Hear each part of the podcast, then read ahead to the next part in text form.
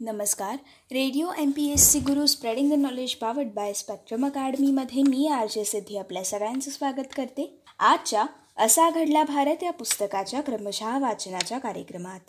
मित्रांनो आज आपण स्वतंत्र भारतातील पहिल्या सार्वत्रिक निवडणुकाचं यशस्वी आयोजन नेमकं कसं झालं याविषयी आपण आजच्या भागामधून सविस्तर माहिती जाणून घेणार आहोत.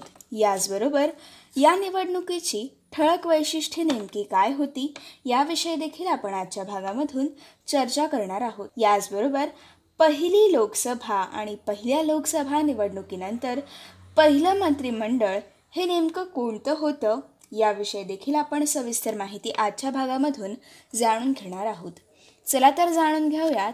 स्वतंत्र भारतातील पहिल्या सार्वत्रिक निवडणुकांचं यशस्वी आयोजन हे कसं झालं होतं?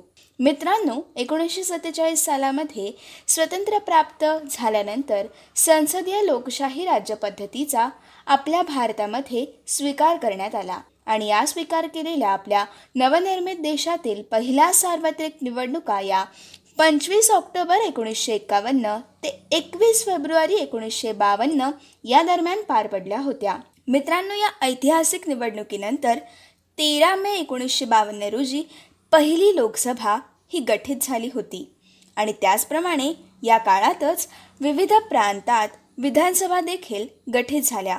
आणि कमालीच्या उत्साहात पार पडलेल्या या निवडणुकांमध्ये स्वतंत्र चळवळीचं नेतृत्व करणाऱ्या काँग्रेस पक्षाला सर्वत्र मोठा विजय हा या निवडणुकांमध्ये प्राप्त झाला होता. मित्रांनो स्वतंत्र मिळवण्यासाठी अथक लढा दिल्यानंतर लोकशाही देश म्हणून उभं राहण्याचं मोठं आव्हान हे भारतासमोर उभं ठाकलेलं होतं. भारतातून इंग्रज जेव्हा निघून गेले त्यानंतर भारत मोडून पडेल आणि लोकशाही राष्ट्र म्हणून भारत हा उभा राहू शकणार नाही अशी शंका तेव्हा व्यक्त केली जात होती.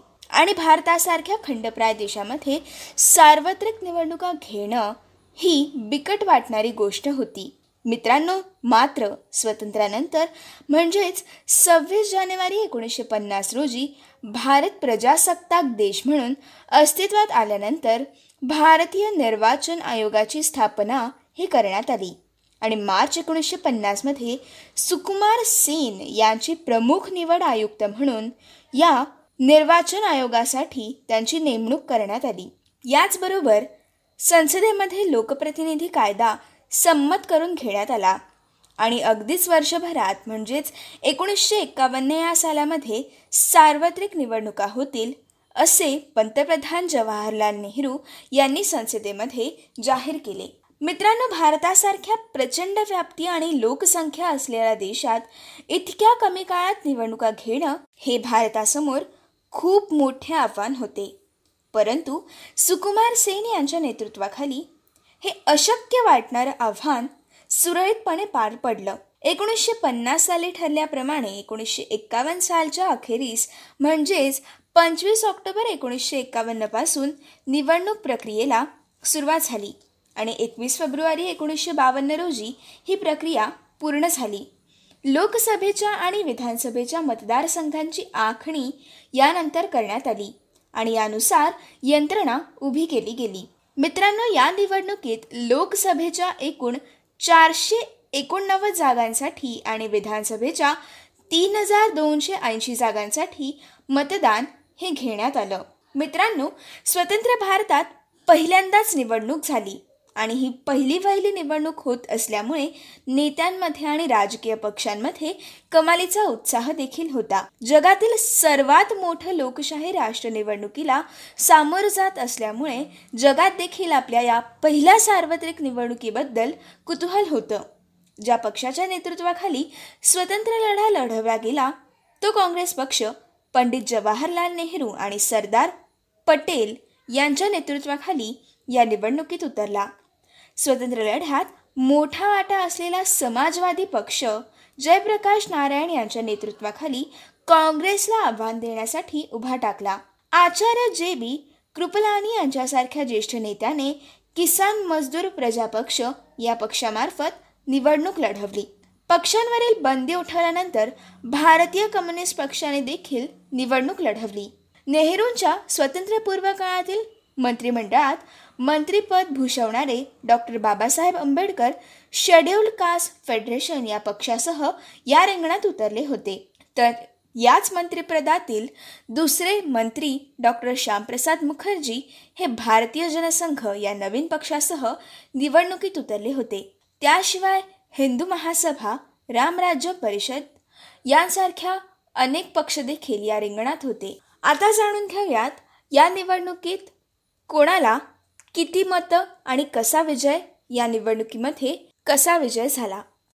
मित्रांनो स्वातंत्र्य चळवळीला दिलेलं योगदान पक्षाची व्यापक आणि खोलवर उजरेली पक्ष संघटना पंडित नेहरू यांचं चैतन्यदायी नेतृत्व त्यांनी लोकांसमोर ठेवलेला नवभारतचा निर्मितीचा कार्यक्रम आणि तो कार्यक्रम लोकांपर्यंत पोहोचवू शकणारे लक्षावधी कार्यकर्ते आणि विरोधी पक्षांमध्ये असलेले मतभेद आणि फूट यामुळे काँग्रेसचा लोकसभा आणि विधानसभा या दोन्ही निवडणुकींमध्ये मोठा विजय झाला.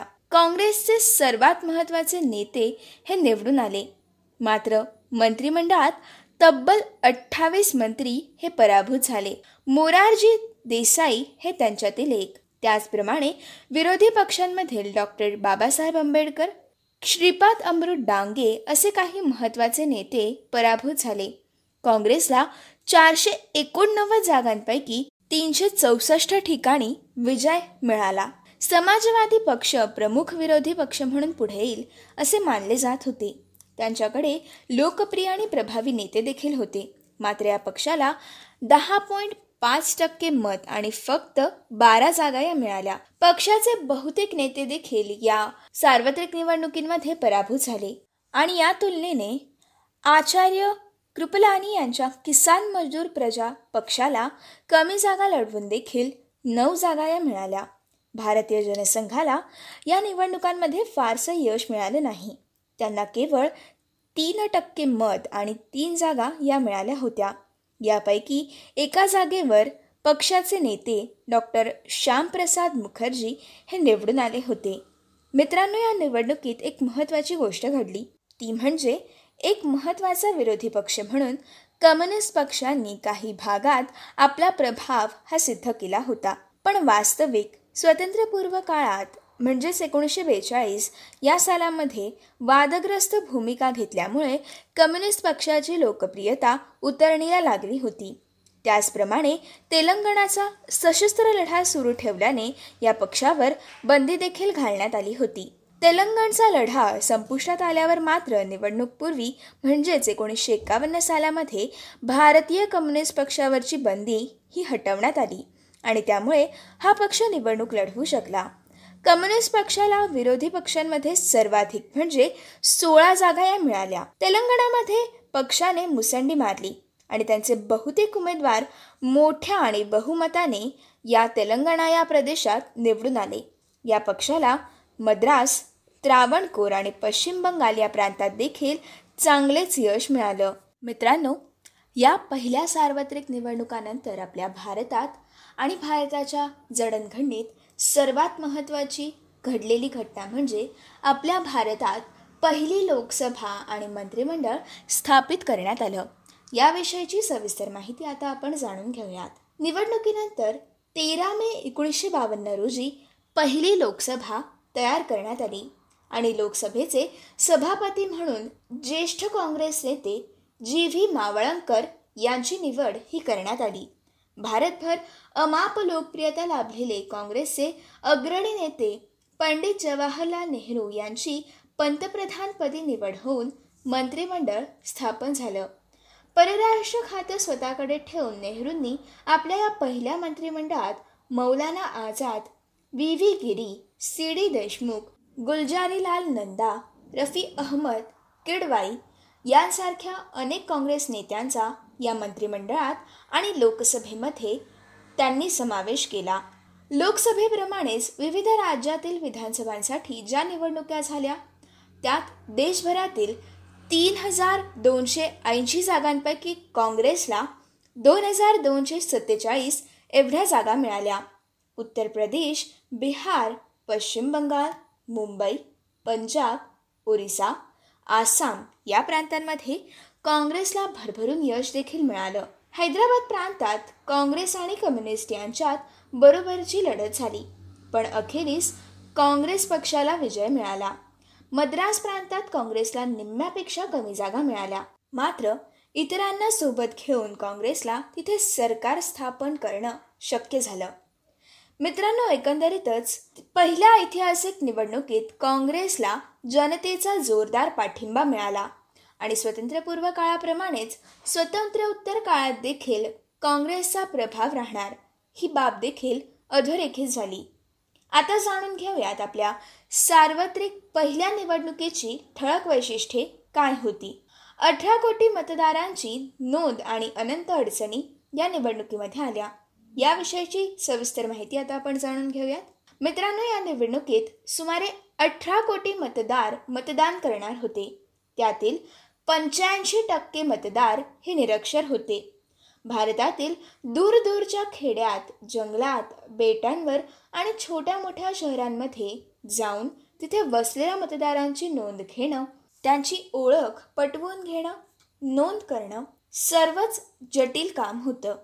त्यात प्रत्येक प्रांतात नाव लिहिण्याची निरनिराळी तऱ्हा आणि अनेक प्रांतांमध्ये स्त्रियांनी स्वतःचं नाव न सांगण्याची पद्धत अमुक तमुकची बायको किंवा अमुक तमुकची मुलगी अशी सांगण्याची रीत अशा नाना प्रकारच्या अडचणींना या निवडणुकीच्या काळामध्ये सामोरं जावं लागत होतं. निवडणूक आयोगाच्या अधिकाऱ्यांना आणि कर्मचाऱ्यांना अनेक ठिकाणी पोहोचणं अशक्य ठरत होतं. वेळप्रसंगी नद्या पार करण्यासाठी तात्पुरते पूल बांधणे असे अनेक उपक्रम त्यांनी राबवले. आणि मतदारांची नोंद करण्यासाठी आणि ही नोंद करत असतानाच पक्षांना निवडणूक चिन्हाचं वाटप करणं मतदान पत्रिका आणि मतपेट्या तयार करणं मतदान केंद्र ठरवणं त्यासाठी अधिकाऱ्यांची नेमणूक करणं अशा अनेक नाना प्रकारची कामं हे निवडणूक आयोग एकाच वेळी करत होती. याचबरोबर सुरक्षिततेसह सव्वा दोन लाख मतदान केंद्र ही सज्ज करण्यात आली होती. या निवडणुकीसाठी सुमारे सव्वा दोन लाख मतदान केंद्र उभारली गेली. आणि वीस लाख लोखंडी मतदान पेट्या या बनवल्या गेल्या. साडे सोळा हजार कारकुनांची सहा महिन्यांसाठी नेमणूक करण्यात आली. सुमारे पावणे पाच लाख रिम कागदापासून मतदान पत्रिका तयार करण्यात आला. मतदारांना मदत करण्यासाठी छप्पन्न हजार अधिकारी निवडून त्यांना प्रशिक्षण देण्यात आलं. या अधिकाऱ्यांना सहाय्यक म्हणून पावणे दोन लाख मदतनीस आणि सुरक्षिततेसाठी सव्वा दोन लाख पोलीस सोबत देण्यात आले. ही सर्व यंत्रणा उभी करणं तेव्हा खूप मोठं आव्हान ठरलं. ही निवडणूक अनेक अर्थांनी वैशिष्ट्यपूर्ण ठरली. पाश्चिमात्य देशांमध्ये मतदार पक्षांना नावाने ओळखले जात असल्याने तिथे निवडणूक चिन्हाची प्रथा ही नव्हती मात्र भारतात अशिक्षितांचं प्रमाण प्रचंड असल्यामुळे रोजच्या जीवनाशी निगडीत चिन्ह ही निवडावली लागली आणि ती पक्षांना दिली गेली. जसे की काँग्रेस या पक्षाचे तेव्हाचे चिन्ह होते बैलगाडी. भारतीय जनसंघाचे तेव्हाचे चिन्ह होते पणती. तर भारतीय कम्युनिस्ट पक्षाचे चिन्ह हे होते विळा आणि कोयता. अशा जनजीवनाशी निगडीत आणि सहजरित्या लक्षात राहण्याजोग्या चिन्ह ही या पक्षांना देण्यात आली. मतदानकर्त्यांची नोंद ठेवण्यासाठी मतदाराच्या बोटाला लावण्यासाठी आठ दिवस टिकेल अशी खास शाही शास्त्रज्ञांकडून तयार करून घेण्यात आली. निवडणूक आयोगाने लोकांपर्यंत निवडणूकविषयी माहिती पोचवण्यासाठी अनेक कल्पक योजना राबवल्या. सुमारे तीन हजार सिनेमे थिएटर्समध्ये माहितीपट हे दाखवले गेले. त्याचबरोबर ऑल इंडिया रेडिओमार्फत मतदारांपर्यंत पोहोचवण्याचा प्रयत्न हा करण्यात आला. प्रत्येक प्रौढ मतदाराला मतदानाचा अधिकार आहे. सर्व स्त्री आणि पुरुष मतदानास पात्र आहेत. या बाबींबद्दल प्रबोधन करत असतानाच मतदान कसं करावं अशा स्वरूपाच्या सूचना मतदारांपर्यंत पोहोचवण्याचा प्रयत्न या आयोगामार्फत करण्यात आला. इतर लोकशाही देशांमध्ये सुरुवातीला फक्त आर्थिकदृष्ट्या सक्षम व्यक्तींनाच मतदानाचा हक्क हा दिला गेला होता. नंतर टप्प्याटप्प्याने इतरांना देखील हा हक्क मिळत गेला. भारत मात्र पहिल्या टप्प्यातच एकवीस वर्षावरील सर्व प्रौढ नागरिकांना भारताने हा हक्क दिला होता. अशा अनेक अर्थांनी पहिली निवडणूक ही वैशिष्ट्यपूर्ण ठरली. राष्ट्रीय पातळीवर मोठी नाव असलेले लोकप्रियता असलेले आणि जनधार असलेले ज्येष्ठ नेते प्रचारात उतरल्यामुळे संपूर्ण देशात उत्साहाचं वातावरण होतं. लोकप्रिय नेत्यांच्या प्रचंड जाहीर सभा भरवणं घरोघरी जाऊन प्रचार करणं पत्रकं आणि पोस्टर्स यांचा मुबलक वापर करणं भिंतीवर चित्र रेखाटून निवडणूक चिन्हांचा प्रचार करणं नेत्यांचे पुतळे उभं करणं अशा नाना शकल्या प्रचारासाठी लढवल्या गेल्या. रस्त्यांवर मोकाट फिरणाऱ्या गायींच्या पाठीवर देखील निवडणूक चिन्ह रंगवून मोफत प्रचार करण्याची रीत बंगालमध्ये काँग्रेसच्या कार्यकर्त्यांनी शोधून काढल्याची नोंद देखील आहे. या साऱ्या प्रचारामुळे सुमारे सत्तेचाळीस टक्के मतदार घराबाहेर पडले आणि त्यांनी मतदान केलं.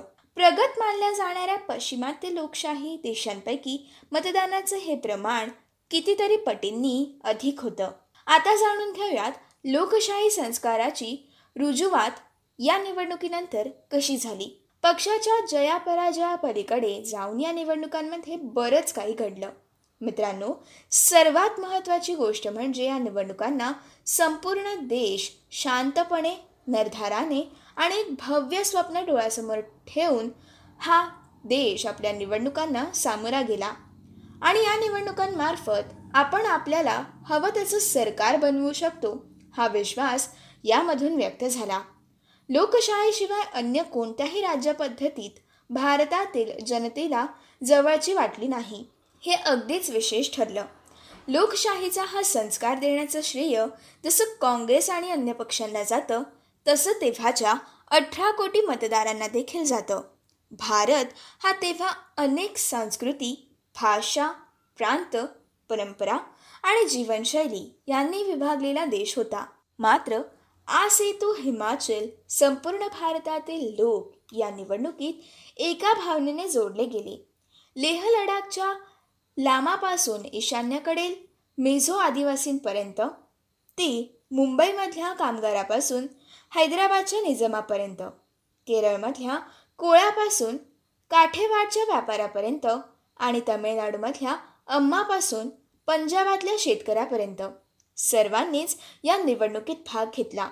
दुर्गम भागातील लोक कितीतरी मैल चालत मतदानाला आले होते. भारतातल्या बहुतेक भागात लोक आपल्या पारंपरिक वेशात म्हणजे तर काही जण तर चक्क खांद्यावरच्या धनुष्यबाणासह या निवडणुकीसाठी पोहोचले होते. काही व्यक्तींना आपल्याला थेट नेहरूंना मतदान करता येत नाही याबाबत अनेकांनी नाराजगी व्यक्त केल्याची नोंद देखील इतिहासात झालेली आहे. मित्रांनो एका अर्थाने स्वतंत्र लढ्याविषयी आदर व्यक्त करण्यासाठीच लोक मतदानाला बाहेर पडले होते. केरळच्या कोट्टायममध्ये तर सर्वत्र ऐंशी टक्क्यांपर्यंत मतदान झालं होतं. या निवडणुकीमुळे आणखीन एक गोष्ट घडली. ती म्हणजे भारतीयातील सर्व भेदाभेद या निवडणुकीच्या निमित्ताने गण पडायला सुरुवात झाली. मतदारांच्या एकाच रांगेमध्ये ब्राह्मण आणि अस्पृश्य जसे उभे राहिले तसेच श्रीमंत आणि गरीब देखील या निवडणुकीसाठी उभे राहिले. राजा आणि प्रजा देखील एकाच रांगेत उभे राहिल्याचं दृश्य या निवडणुकीत दिसून आलं. हिंदू मुस्लिम ख्रिश्चन शीख असे नाना धर्म आणि त्यांच्यातील पंथ आपल्यातील भेदभाव विसरून मतदानासाठी एका रांगेत उभे राहिले. आता जाणून घेऊयात पहिली लोकसभा आणि या लोकसभेचे पक्षीय बलाबल कसे होते. काँग्रेस पक्ष अर्थात आय एन सीसाठी जवळजवळ पंचेचाळीस टक्के मतदान झाले होते. यामध्ये काँग्रेस पक्षाला तीनशे चौसष्ट जागा या मिळाल्या. भारतीय कम्युनिस्ट पक्षाला सोळा समाजवादी पक्षाला बारा जागा किसान मजदूर प्रजा पक्षासाठी नऊ जागा भारतीय जनसंघासाठी तीन जागा अपक्ष संघांसाठी सदतीस जागा आणि अन्य पक्षांसाठी अठ्ठेचाळीस जागा या मिळाल्या. आता जाणून घेऊयात पहिल्या लोकसभा निवडणुकीनंतरचं एकोणीसशे बावन्न या सालाचं पहिलं मंत्रिमंडळ नेमकं काय होतं? पंतप्रधान हे खातं भूषवलं ते पंडित जवाहरलाल नेहरू यांनी. गृह खातं हे भूषवलं डॉक्टर कैलाशनाथ जाजू यांनी. अर्थ खातं हे सी डी देशमुख यांना देण्यात आलं. संरक्षण खातं एन गोपालस्वामी अय्यर यांना मिळालं. नियोजन पाटबंधारे आणि ऊर्जा हे खाते गुलझारीलाल नंदा यांना मिळाले. अन्न आणि कृषी खाते रफी अहमद किडवाई यांना मिळाले. वाणिज्य आणि उद्योग हे खाते टी टी कृष्णमाचारी यांना मिळाले. विधी आणि अल्पसंख्याक खाते हे सी सी बिश्वास यांना मिळाले. रेल्वे आणि दळणवळण खाते हे लाल बहादूर शास्त्री यांनी बजावले. सार्वजनिक बांधकाम गृहनिर्माण आणि पुरवठा हे खाते स्वर्णसिंग यांना मिळाले. कामगार खाते व्ही. व्ही. गिरी यांनी भूषवले. दूरसंचार खाते हे जगजीवन राम यांना मिळाले. आरोग्य खाते राजकुमारी अमृता कौर यांना मिळाले. शिक्षण विज्ञान आणि संशोधन खाते हे अब्दुल कलाम आझाद यांनी भूषवले. तर उत्पादन खाते हे केसी रेड्डी यांनी भूषवले. मित्रांनो या साऱ्यातून कळत न कळत एक नवा लोकशाही देश हा जन्माला आला.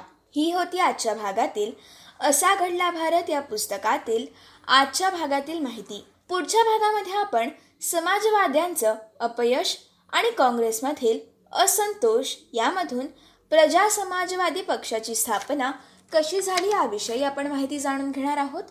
त्याचबरोबर आदिवासी विकासाच्या उद्देशाने वनवासी कल्याण आश्रमाची स्थापना कशी झाली याविषयी देखील माहिती आपण पुढील भागामधून जाणून घेणार आहोत. तोपर्यंत असेच काही वेगवेगळे कार्यक्रम आणि वेगवेगळ्या कार्यक्रमांमधून भरपूर सारी माहिती जाणून घेण्यासाठी stay tuned to radio M P S C Guru spreading the knowledge powered by spectrum academy